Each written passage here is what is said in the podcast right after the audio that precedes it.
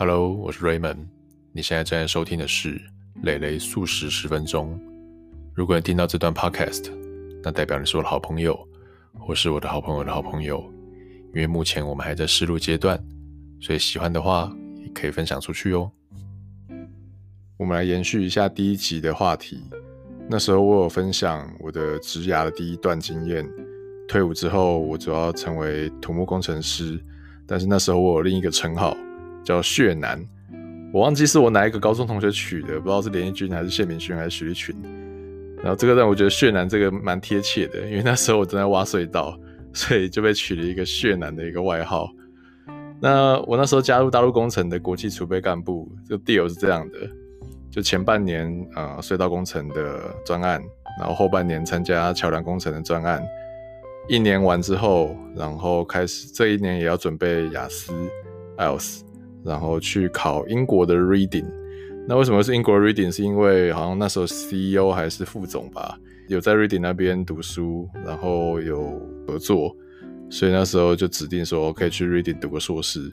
那读的过程中，包含机票啊，或者是在那边生活费啊、住宿啊什么全部免费，而且带薪过去，蛮好的。可条件就是要在后面绑三年。那那时候我也储备了一下，就是之前类似的人，他这样读完硕士之后，后面还该干嘛？基本上就是去印度或中东啊，因为大陆工程那时候还在外面有蛮多国外的工程的，所以也行。所以那时候就想说不错啊，那我就去吧。所以第一半年我就在隧道工程，那时候在台东三里隧道。如果你现在搭火车去台东的话，快到台东站会有一个长达在五公里的隧道，那就是三里隧道。然后原本的三里隧道其实是单轨的，而且没有电线，所以是那种比较传统的铁路。所以那时候为了做铁路电气化，并且双轨化，所以才开挖了三里隧道。然后那时候我加入的时候，呃，整个隧道才刚贯通，但隧道我们会分上下半部挖，所以那时候既有开挖，也有放钢筋，也有灌浆，就是每一种工种都有，还蛮有趣的。我一开始的时候是担任公务工程师。就公务呢，最基本最基本的就是写写日报啊，调查一下和整理一下，就是今天发生什么事啊，明天要干嘛，然后给所有的人知道，包含我们自己，包含甲方，包含丙方，然后也看看图啊，看一下那个设计图跟施工图是不是有什么问题啊。然后那时候工地经理和工地主任对我们还蛮寄予厚望的，就说：“哎，听到一个台大来的，应该蛮屌的吧？”然后就请我去算什么那个设计图里面这有没有问题啊，施工图有没有问题，就期待我会结构工程、大地工程。殊不知他妈的我什么都不会，我全部忘光光。因为最后我读营建管理组，就偏管理类的，所以你要我用 Excel 啊算钱什么还 OK，可是你要我算一些力学啊什么的，哦天哪，根本就废物一样。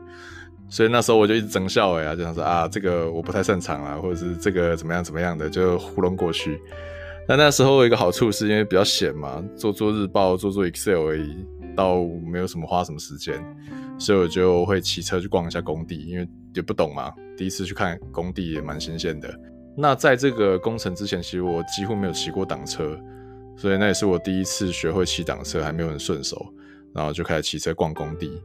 那蛮好玩的，因为工地如果还在开挖阶段的话，基本上那个土是真的是土，它不会被压实，也不会是一个像水泥地板一样，所以你骑车要是骑太慢的话，有可能轮子陷进去了，甚至有泥浆。所以那时候我就骑骑骑骑，发现 shit，怎么我前轮开始陷进去，然后怎么吹怎么都不会动，因为你吹油门的话是后轮会转动嘛，所以等于说我前轮越陷进去，然后靠背完蛋。然后重点是我的前方跟后方都有土车要经过。所以我要是不移走的话，我基本上就会被夹死了。所以开始疯狂拉，疯狂用我手去把那个龙头一直往拉，一直拉，一直拉，一直拉，一直拉，大概拉了一分钟吧。然后怎么样也拉不太起来。然后后来有其他同事刚好看到，就跟我一起拉，然后就拉出来了。然后拉出来之后，我就骑回去，发现怎么好像手干好像越来越痛。后来发现应该拉伤了，因为我手整个在手腕的地方整个红起来，所以我就 去了台东医院那边去电疗。就开始在那点点点点点，然后手也没办法打字，就很废这样子。那因为废完了嘛，变成说我也没办法弄 Excel 了，就整个人废掉。那后来工地经理就说：“哎、正好你公公务这一块也大概经历了一个月，你差不多要去体验实际工地的生活了，就把我调到工地做现场工程师。那我们那时候现场工程师分为双班制，因为隧道工程其实不能停，它要一直开挖，所以分为白班的就早天早上七点到晚上七点，然后夜班的是晚上七点到早上七点。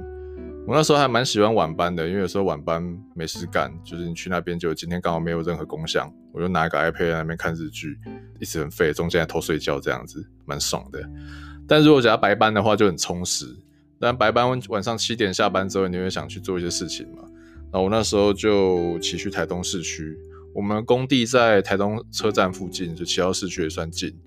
然后去市区的时候就说，哎，不知道有什么好玩，然后就刚好经过有一家飞镖店，然后觉得，哎呀，好久没有打飞镖了，就认识那边的镖友啊，然后开始打飞镖，然后所以我就开始很常去台东市区。有一天我就骑车，然后也是要去飞镖店，然后转弯的过程中，我没有看到就是这个边边有一个人行道的高低差。结果我就直接直直骑过去，然后就车子就飞起来，然后我人也飞起来。那大家可以想象出来的，超靠背的。我飞出去之后，我的手就直接又沉底，干，又是同一个手，鸡巴。然后我又拉伤了，然后我要去电疗了。然后护士就说：“哎、雷先生，你怎么又来啦？”我又受伤到一样地方，然后他就噗嗤的笑一声，靠背。哎，反正就第二次去电疗。但那时候因为电疗过程也蛮顺的啦，所以那时候也没有影响到工作太多。所以我就继续当现现场工程师。那现场工程师还蛮好玩的，就是第一个最重要的其实就确认是否按图施工，因为在在在现场都会有工班，还有工班的班长，那些班长都是那种五六十岁或四五十岁那种阿伯，但是经验超丰富，所以基本上我们这种屁孩就跟着他走，就他说什么我们就说什么。虽然我们是工程师，title 比较大，但其实人家资深很多，基本上你还要买烟啊、买槟榔啊，孝敬他们，这样他们才会好好照顾你。所以我那时候什么都不会，就这种拍马屁最会，所以就过得也蛮顺的。那我来讲一下那个隧道工程大概施工的顺序好了。在这个专案里面，大概可以分为五个流程。就一开始是开挖，呃，隧道是圆的，所以你一开始会挖个圆，但并不是一口气就挖一个圆，你会先挖上半部，我们叫顶拱，就顶部的拱，所以它是上半部，然后再挖下半部，叫仰拱。所以就是这样子就接起一个圆，可是如果你挖完之后没有赶快去加强它的结构，隧道自然会坍嘛。所以我们第二个我们会做的叫钢支堡，就是我们会用一个比较大的 H 型钢，然后去支撑一个圆，把隧道拱起来。那这样子就不会坍方了吧？可是你光铺钢筋没用啊，你必须要把钢筋的强度跟土的强度结合起来。所以第三步我们就会喷喷泥土。喷泥土呢，可以想象成是一个快干的水泥，就用喷的，喷完之后没多久它干掉，然后会有强度，所以我们就会把它喷喷喷喷喷喷，这样子隧道暂时不会瘫掉。好，然后再喷完之后，我们要上真正的强度嘛，这样隧道才永久不会瘫掉。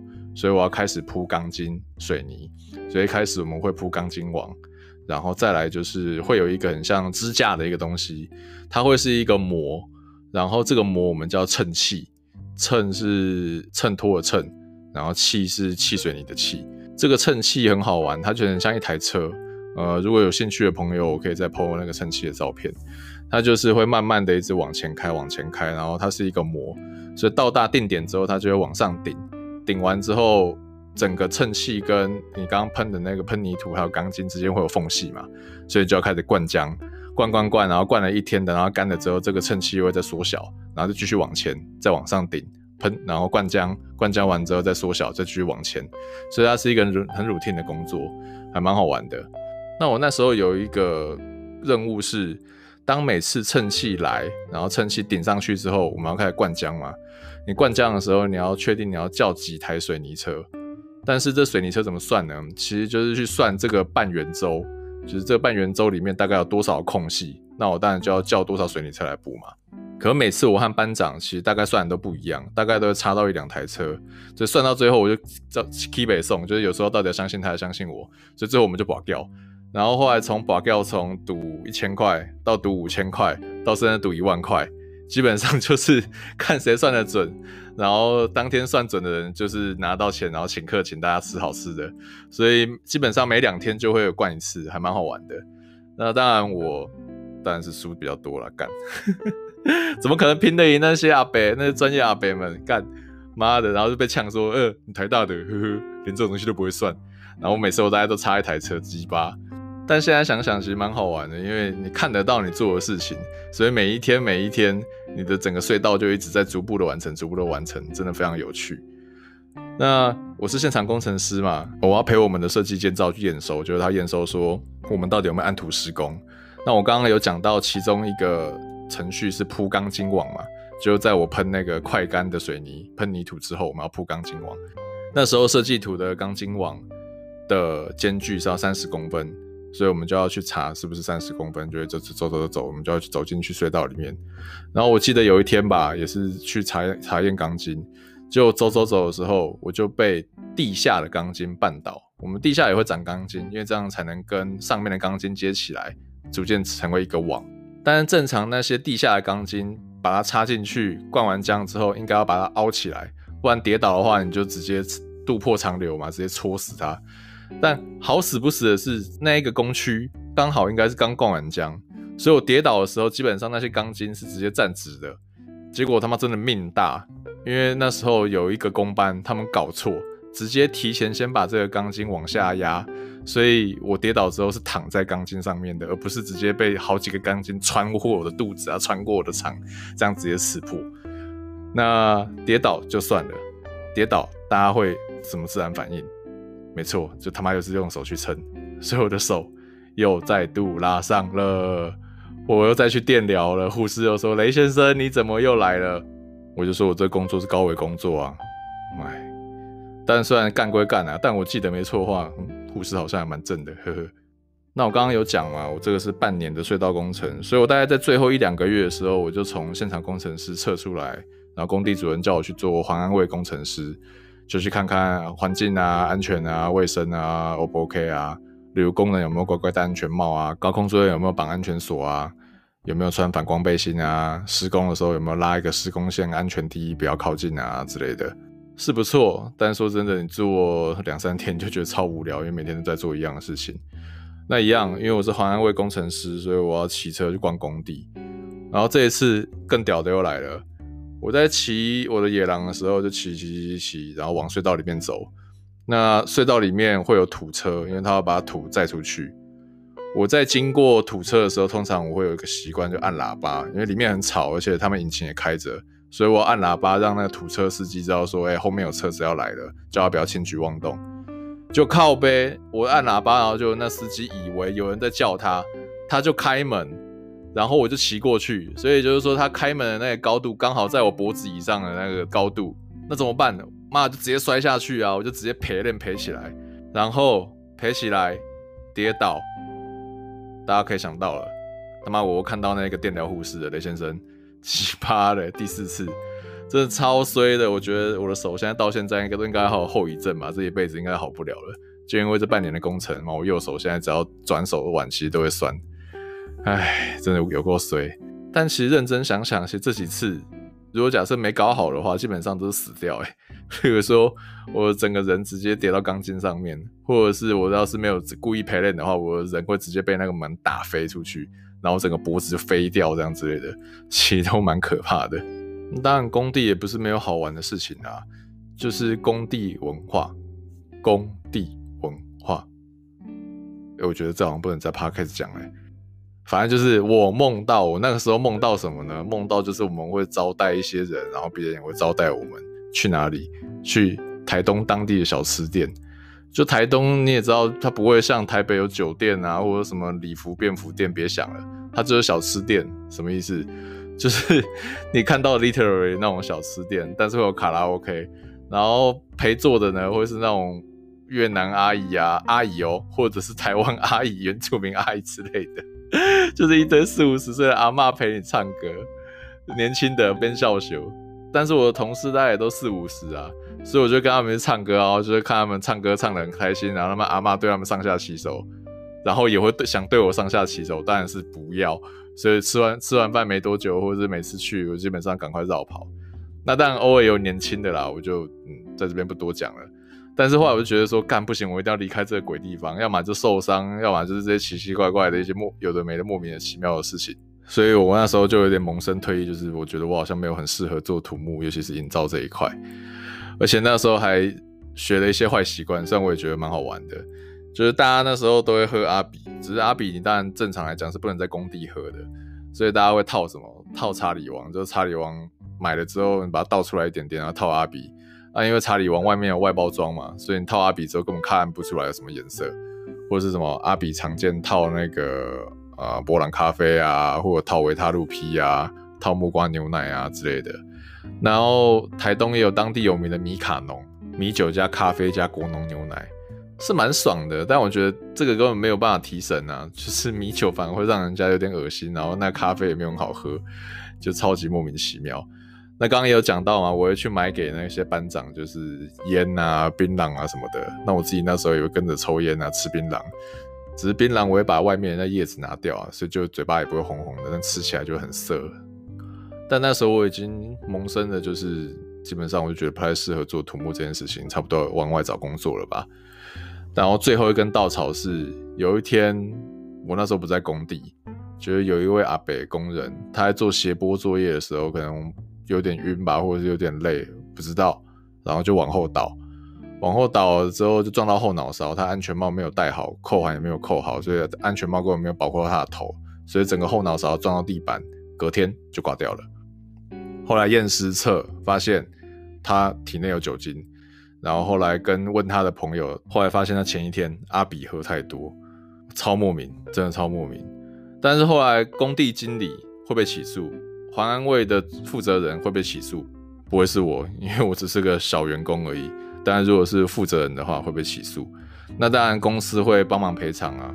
可是说真的，你什么事情都没干，然后你也没有办法防范这件事情。他前一天喝阿比，他隔一天上班的时候乖乖戴安全帽，乖乖戴背心，你也不知道他前一天有喝酒。就算有酒测，你也可能很难测出来，因为他是前一天喝的。然后就因为这样子，工地主任就 GG。那我想说，靠北，要是我。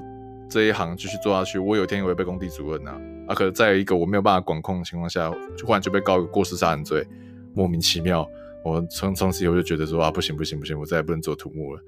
所以我那时候忍着手腕的痛，然后放假也是不固定，因为要排班嘛。但那时候就开始准备台北储备干部的工作，所以那时候蛮累的。但是后来拿到联合利华的工作，那时候我记得很清楚，我就在工地办公室旁边抽烟。然后接到 HR 电话，就恭喜我录取了。然后一挂电话，我就说 Motherfucker 送啦，超爽，爽到翻天，终于可以离开那个鬼地方了。可是现在回头想起来，其实工地生活真的蛮好玩的。原因是因为它是少数一个工作做完之后，你可以看到它在那里。所以你做完之后，隧道在那边；你盖完房子之后，房子在那边。当然，你也是可以很骄傲的去跟你以后小朋友讲说：“哎，这爸爸盖的，还蛮爽的。”所以那个成就感其实很实质，虽然说那时候我觉得土木行业的薪资待遇真的不是很好，所以就及早逃走啦。所以这大概是我半年的血男故事吧。所以不知道大家觉得有不有趣？那如果大家想要听更多的话，因为我之后是在啊、新竹的新丰工厂做工程，那也有蛮多趣事可以分享的。所以如果大家还有兴趣的话，再欢迎留言给我喽。好啦，那今天就分享到这边啦。血男跟大家说拜拜。